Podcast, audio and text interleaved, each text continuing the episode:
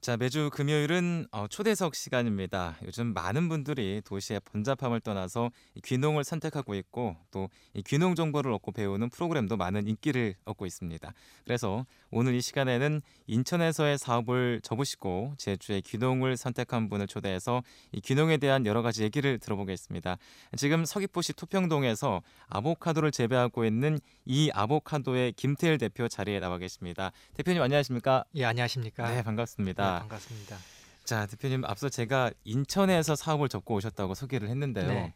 어떤 계기로 제주에 정착하셨나요? 2004년도 호주 브리스본 골드코스트로 사업 이민을 신청했는데 예. 그 공백 기간 중에 한 자료를 1년 반 정도 조사를 한 게 있었는데 네네. 그것 때문에 이제 그 갑자기 아내가 만류를 해서 예. 예, 이민은 완료가 됐는데 네. 그 발길을 제주도로 돌렸습니다. 그렇다면 실례가 안 되면은 왜 이민은 또 가시려고?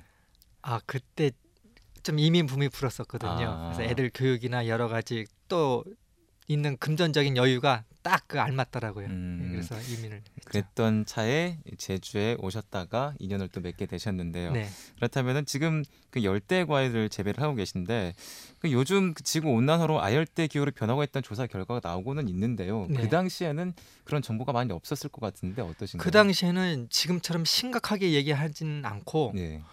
그냥 앞으로 이제 그냥 뭐랄까 농작물 쪽보다는 그냥 앞으로 지구가 이렇기 때문에 탄소 때문에 네. 더워진다라고만 이제 그 정도까지만 부각이 됐었죠. 지금처럼 뭐 이렇게 심각하진 않고. 그때가 2002년. 예, 2002년도 뭐 그때 2004년도 그때. 그러셨군요. 그래서 제주 오셨는데 그렇다면 귀농을 결심하게 된 결정적인 계기가 그러면은 계기는 호주로 이민도 있지만은 네.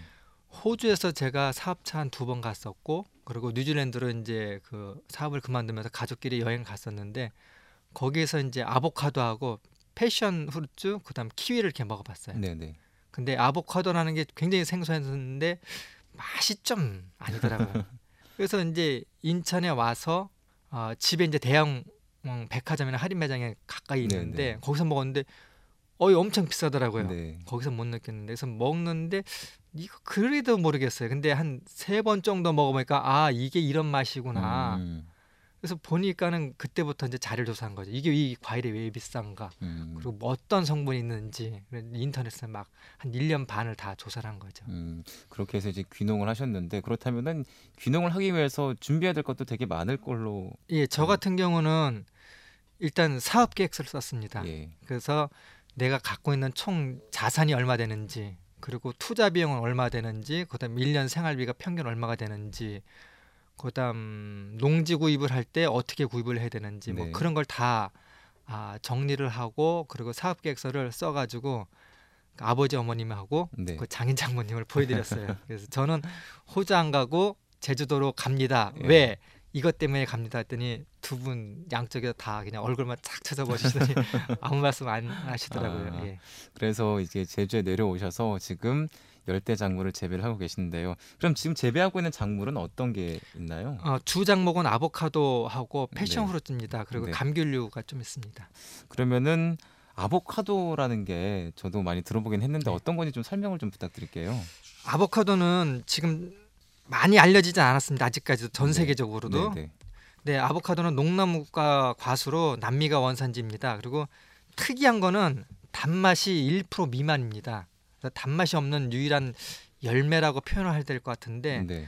그리고 우리가 흔히 과일하면 떠오르는 거는 영양가 중에 뭐 레몬 같은 건 비타민 C 뭐 대부분 떠오르는 게 뭐 비타민 A도 아니고 B나 C 정도로 생각을 하는데 네. 아보카도는 한 11가지 비타민이 포함이 돼 있고 그 미네랄 한 17가지 그래가지고 기네스백에 올라 있는 그 영양 덩어리로 알려져 있습니다.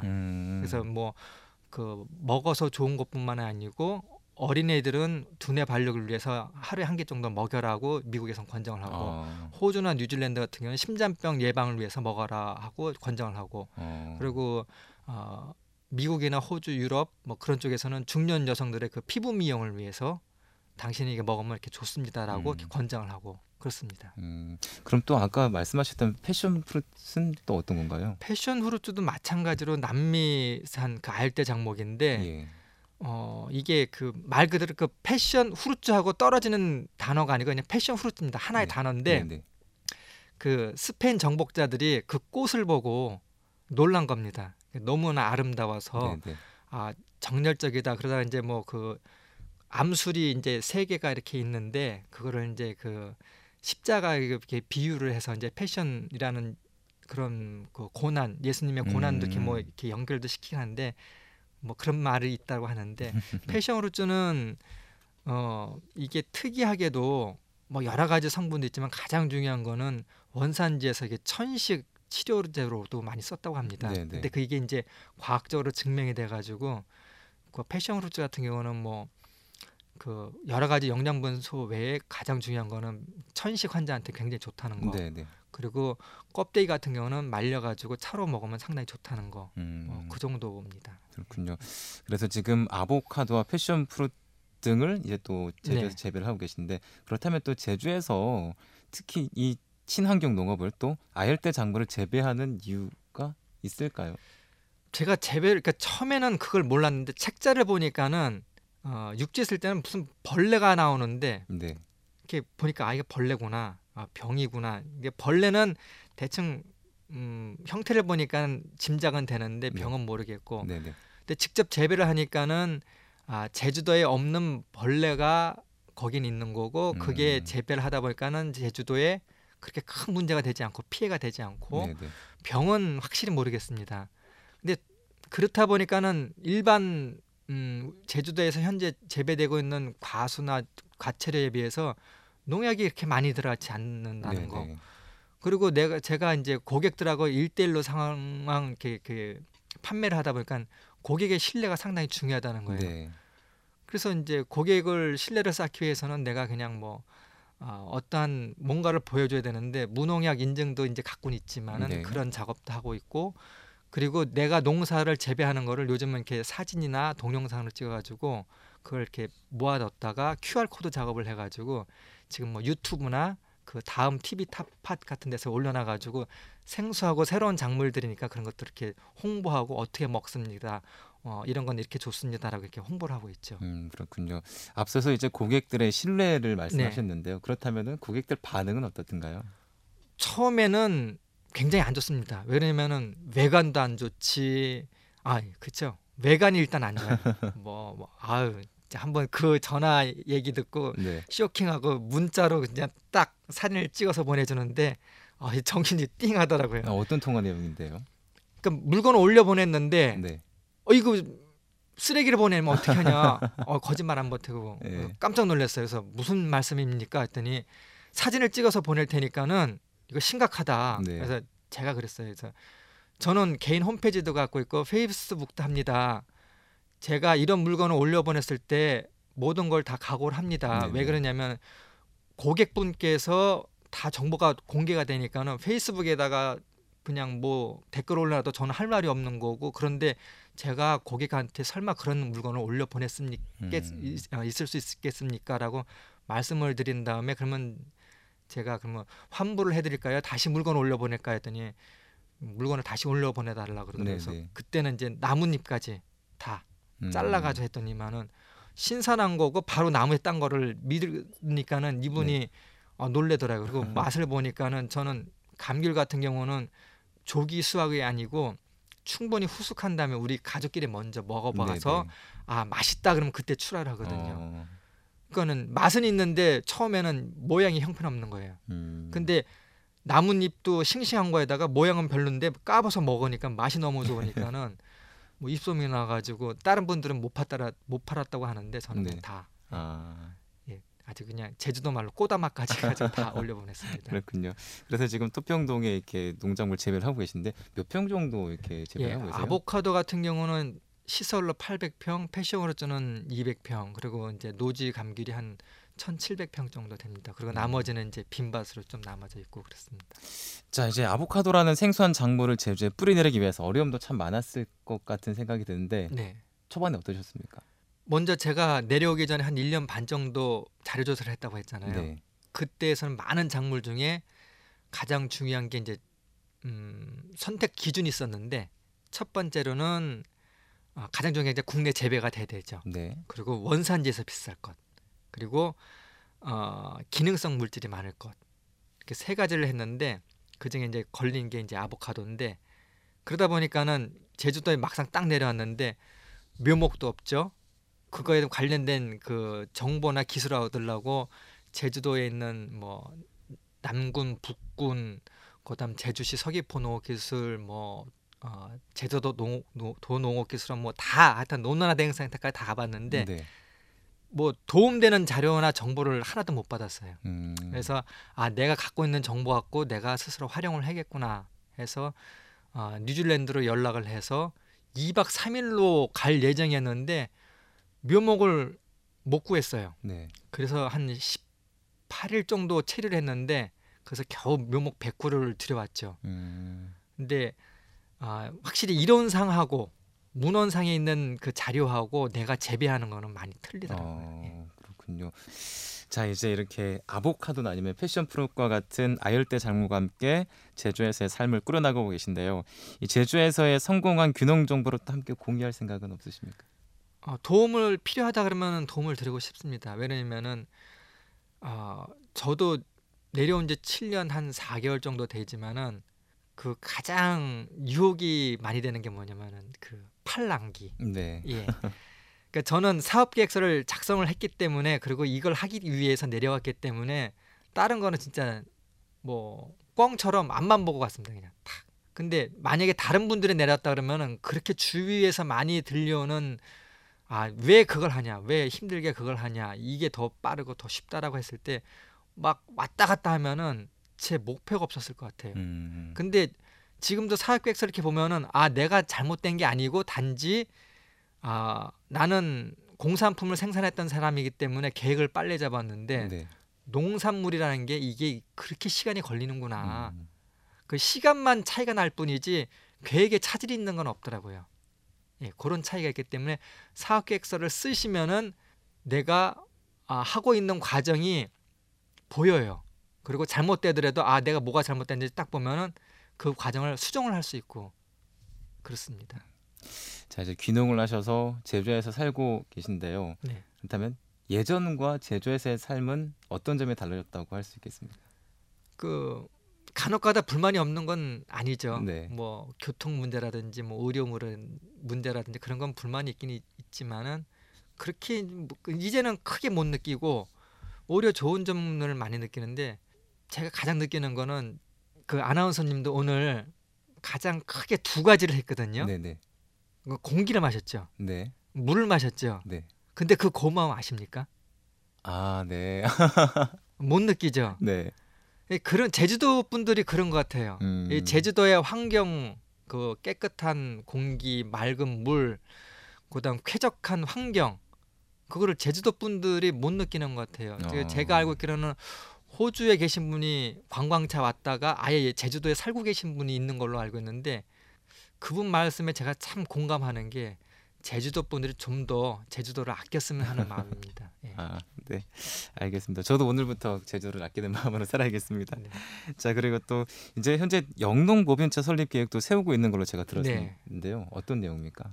올해 초에 그 고창호 서귀포 시장님이 많은 도움을 주셨습니다. 네네.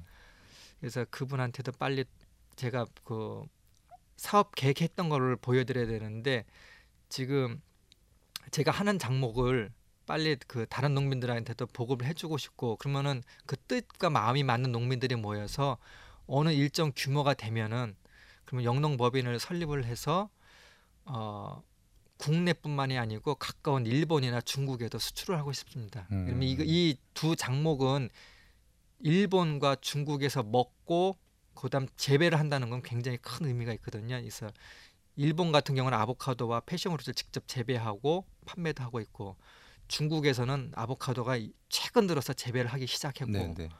그래서 이 양쪽 나라가 다 아보카도라는 과일을 알고 있고, 때문에 이건 충분히 가능성 있는 과일이거든요. 네. 자, 이제 또 쉽게 결정을 하면 안 되는 게 귀농인데요. 네. 귀농에 대한 정보를 좀 주시면 좋겠어요. 귀농은 일단 쉽지는 않습니다. 네. 직장 생활이 아니고, 직장 생활하면 한 달에 한 번씩 꼭 생활비가 나오는데 네. 농업은 그렇지 않습니다. 그리고 농업은 자기가 하는 것만큼 그리고 영농 규모에 따라서 어떠한 작목을 선택하냐에 따라서 자기가 나오는 그 벌어들일 수 있는 수입이 틀립니다. 무슨 얘기냐면은 귀농을 하기 전에 귀농 그런 마음이 있으면은 가족과 일단 먼저 못해도 만약에 자기 자녀가 초등학교 1학년이 되는 자녀가 있더라도 같이 모여서 우리가 이런 계획이 있는데 다 설명을 해주고 네네.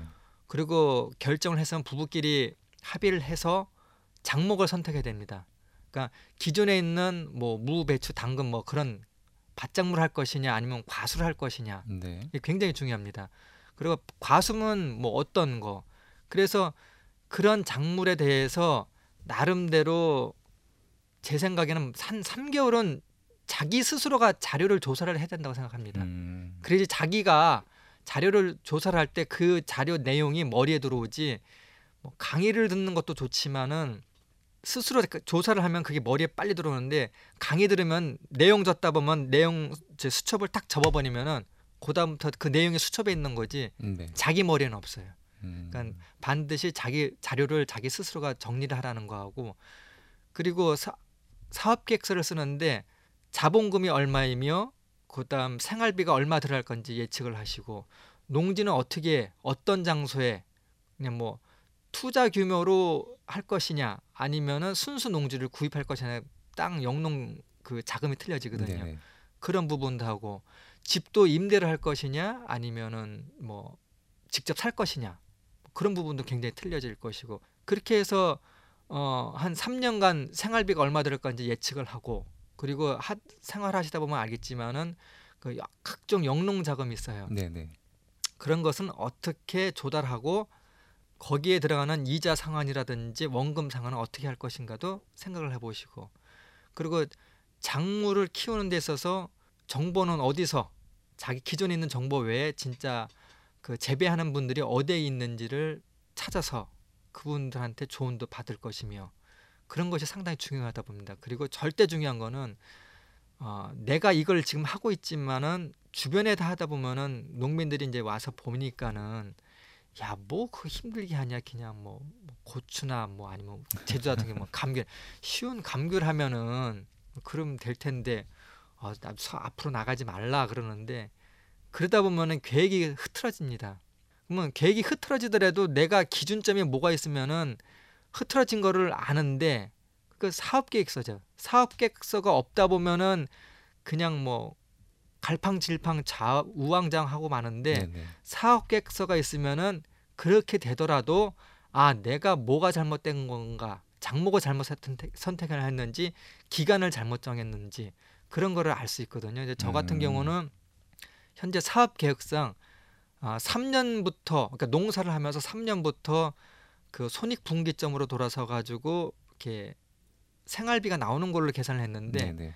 모르는 작목을 하다 보니까는 알고는 있었지만은 이게 시간만 길어질 뿐이지 안 되는 것도 아니고 그리고 새로운 사실들을 계속 알게 되니까 이게 내가 잘못 선택한 게 아니구나. 그러니까 농작물은 공산품이 아니구나. 그러니까 좀 더 인내와 시간을 가지고 내가 노력을 더 기울여야겠구나 하는 생각이 들 뿐이지 내가 아예 포기를 해야겠구나. 내가 잘못 생각했구나. 그런 생각보다는 내가 방향을 어떻게 더 잡아야 될까 하는 그런 수정 계획을 사업계획서가 가르쳐주고 있어요. 그러니까 반드시 사업계획서를 쓰라는 거죠. 그렇군요. 자 그렇다면은 귀농을 할 때 재주가 적당하다고 보시나요? 예를 들어 제가 이민을 준비할 때 그 이주공사에서 어떤 분을 봤냐면 애가 엘리베이터 안에서 모자를 얼굴 밑에까지 쓰고 있더라고요. 네네. 그래서 왜 그런가 봤더니 아토피 때문에. 뭐 제주도도 아토피가 없는 건 아니지만은 뭐 호주나 뉴질랜드 가는 것보다는 저는 제주도도 결코 나쁘다고 생각하지 않거든요. 그럼 그런 그 아이들 건강을 위해서 귀농이나 귀촌을 생각하시는 분은 제주도가 굉장히 좋다고 생각하고. 네. 그리고 여유로운 생활을 하고 싶은 분도 제주도가 상당히 좋다고 생각하시고. 거기다 또 좀 더 연구하신 분들은 관광사업하고 연결하실 분이 제주를 선택하신다 그러면 더욱더 좋은 거고 그러면서 작목을 뭘 선택할 것인가 하는 분들은 더 좋을 것이고 근데 제주도는 단점은 한 가지가 있어요. 네네. 토지 구입비가 육지보다는 조금 비쌀 경우가 생긴다는 거죠. 그런 단점은 있지만은 자기가 어딜 선택하냐에 따라서는 그게 충분히 커버가 되고, 그리고 장목에 따라서 제주도는 그 동쪽과 서쪽, 제주시, 그다음 서귀포시 하는 장목이 조금 틀려질 수 있기 때문에 네네. 그런 것도 미리 고려를 해서 내가 서부로 정착을 할 것인지 동부를 할 것인지, 그리고 만약에 자기가 아주 다급하지가 않다 그러면은, 저도 그 조언을 받은 건데 영농을 바로 안 했어요. 네. 한 1년간 사람을 사귀고, 그리고 제주도의 그 환경과 그다음 풍습이 어떤지, 그리고 주변 이웃분들도 사귀고 뭐 그런 생활을 한 1년간 했습니다. 근데 그게 1년을 허비한 게 아니고 1년을 번 거더라고요. 그러니까 내가 타지로 이동할 때 그분들의 방언도 있을 것이고 네. 그분의 방언에 따라서 생활하는 방식이 틀릴 것이고, 그다음 그분들의 정서가 틀릴 것이고, 그걸 1년 동안 다 배우지는 못하지만 아 이분들이 이러한 그런 생활 습관이 있구나, 그런 걸 알게 되고, 뭐 안거리 밭거리 대표적이지만요. 그런 거 알게 되고, 그다음 그분들을 통해서 그 주변 정보도 알게 되고, 그리고 주변 정보는 중요한 거는 과학적인 정보가 중요하다는 겁니다. 그 만약에 저처럼 알대 장목이나 열대 장목을 선택하실 분들은 주변의 그런 자료를 과학적인 데이터로 전환을 해서 진짜 이게 맞는지도 검토해 볼 필요가 반드시 있습니다. 그게 가장 중요하다고 생각합니다. 네, 알겠습니다. 자, 오늘은 제주의 귀농을 선택해서 토평동에서 아보카도를 재배하고 있는 이 아보카도의 김태일 대표를 모시고서 CBS 초대석 얘기를 나눠봤습니다. 오늘 말씀 감사합니다. 네, 감사합니다.